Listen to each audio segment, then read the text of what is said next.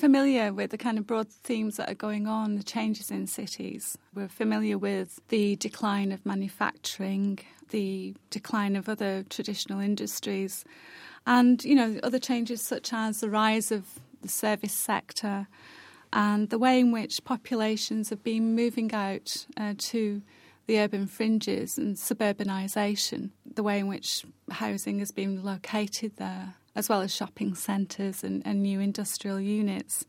But at the same time, there's been active attempts to regenerate the inner areas, to regenerate city centres and dockland areas and so on. How have these processes been reflected in the Leith area?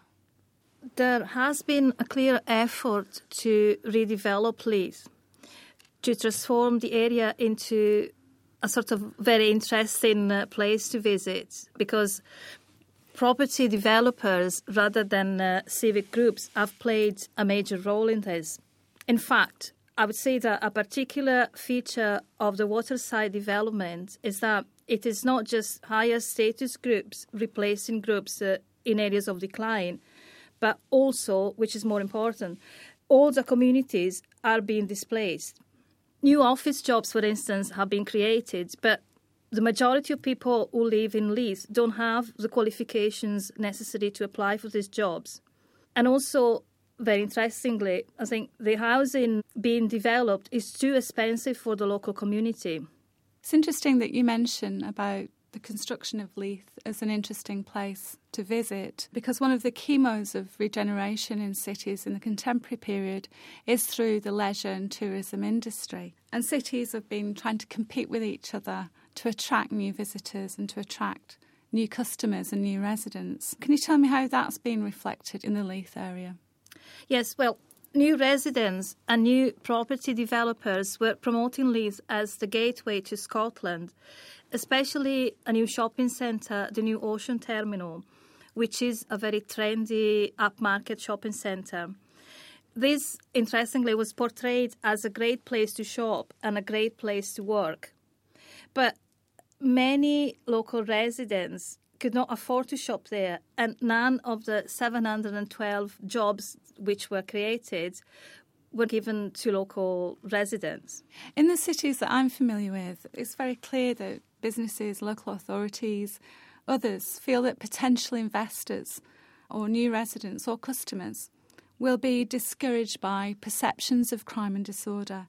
And quite often high-profile policing responses have been introduced and have often received quite widespread support uh, from local authorities and from regeneration partnerships and indeed from sections of the population. Did you see any of those general trends in Leith? Yes, I, I would say that those general trends can be observed, but in Leith and in particular in the Coburg Street area, where the main area of street uh, walking prostitutes used to be and the tolerance zone was, the main pressure to remove prostitute women came from local residents and businesses. The regeneration of Coburg Street uh, and the Leith area generally for high amenity housing, followed by huge demographic changes, resulted in the termination of the non-harassment zone by the police in August two thousand one. We've often seen that it's the most marginal sections of the community who bear the brunt of those efforts to control crime and antisocial behaviour, and indeed bear the brunt of the demonising rhetoric that often goes along with those initiatives. Now, of course, some residents and other interests express concern about those who are targeted for police attention. But arguably, this regeneration agenda helps to create a sense of consent or create more consent for tougher action in order to reassure the public or to reassure customers, new residents, in the interests of regeneration. Perhaps you could then tell me a little bit more about this toleration zone. Did it mean, for example, that prostitution was legal in the Coburg Street? No, no. The, the non-harassment zone was uh, essentially an area where the police had discretionary power over prosecution. It was more commonly known as the tolerance zone. It operated in the Coburg Street area of Leith from nineteen eighty-five until two thousand one And basically, it was an informal, unofficial, if you like, pragmatic response to the complex issues uh, associated with street prostitution and drug misuse in uh, Leeds. So you're saying there were very specific conditions then that led to it being established in the first place then? Yes, in- indeed.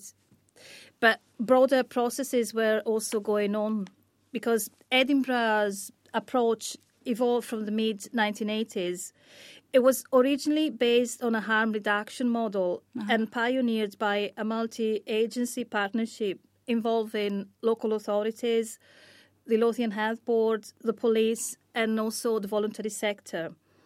The main objectives were to minimise the spread and uh, the impact of H I V and AIDS and also other blood-borne viruses, uh, especially hepatitis C, and injecting drug use in the city. Uh-huh. For this reason, a needle exchange scheme was uh, set up in Leith, where most of the drug-using population uh, was gathered. And to cut a long story short, the police had to deal with the consequences of an ever-increasing drug-using population. So containment of criminal activities related to drug misuse uh, in uh, unofficial designated areas seemed the most obvious, sensible, if you like, approach. And one of these activities was prostitution. Hence the uh, non-harassment zone. Yes, that's correct. A clear prosecution policy for the Coburg Street zone was enforced by the police. In this particular zone, no action would be taken against prostitution, providing that there were not many women working there. Usually the limit was around twenty. On the understanding that they didn't attract complaints from members of the public or otherwise cause offence. Also, the presence of pimps, drugs or other criminal activities was not tolerated. So how effective was it? Well, the containment of activity within the zone had important benefits.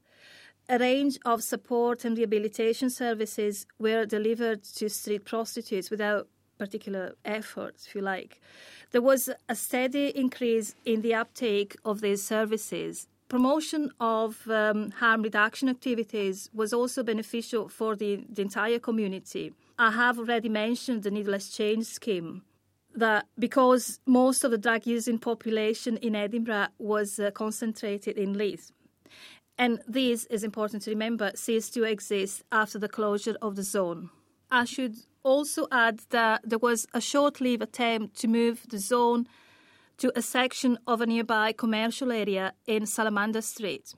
This proved unsuccessful because of the pressure from local residents and businesses. And on uh, November thirtieth, two thousand one, the new zone ceased to exist.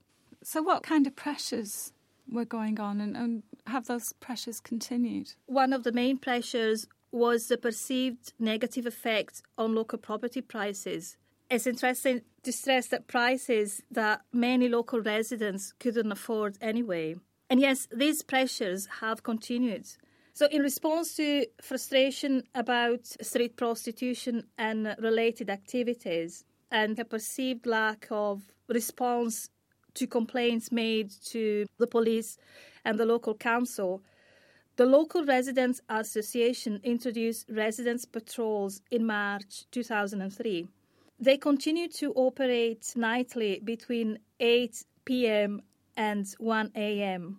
And there is also evidence of growing tension between uh, members of the patrol, the prostitutes and pimps, with a growing potential for violence. There have been complaints to the police about threats from both the residents' patrols and prostitutes.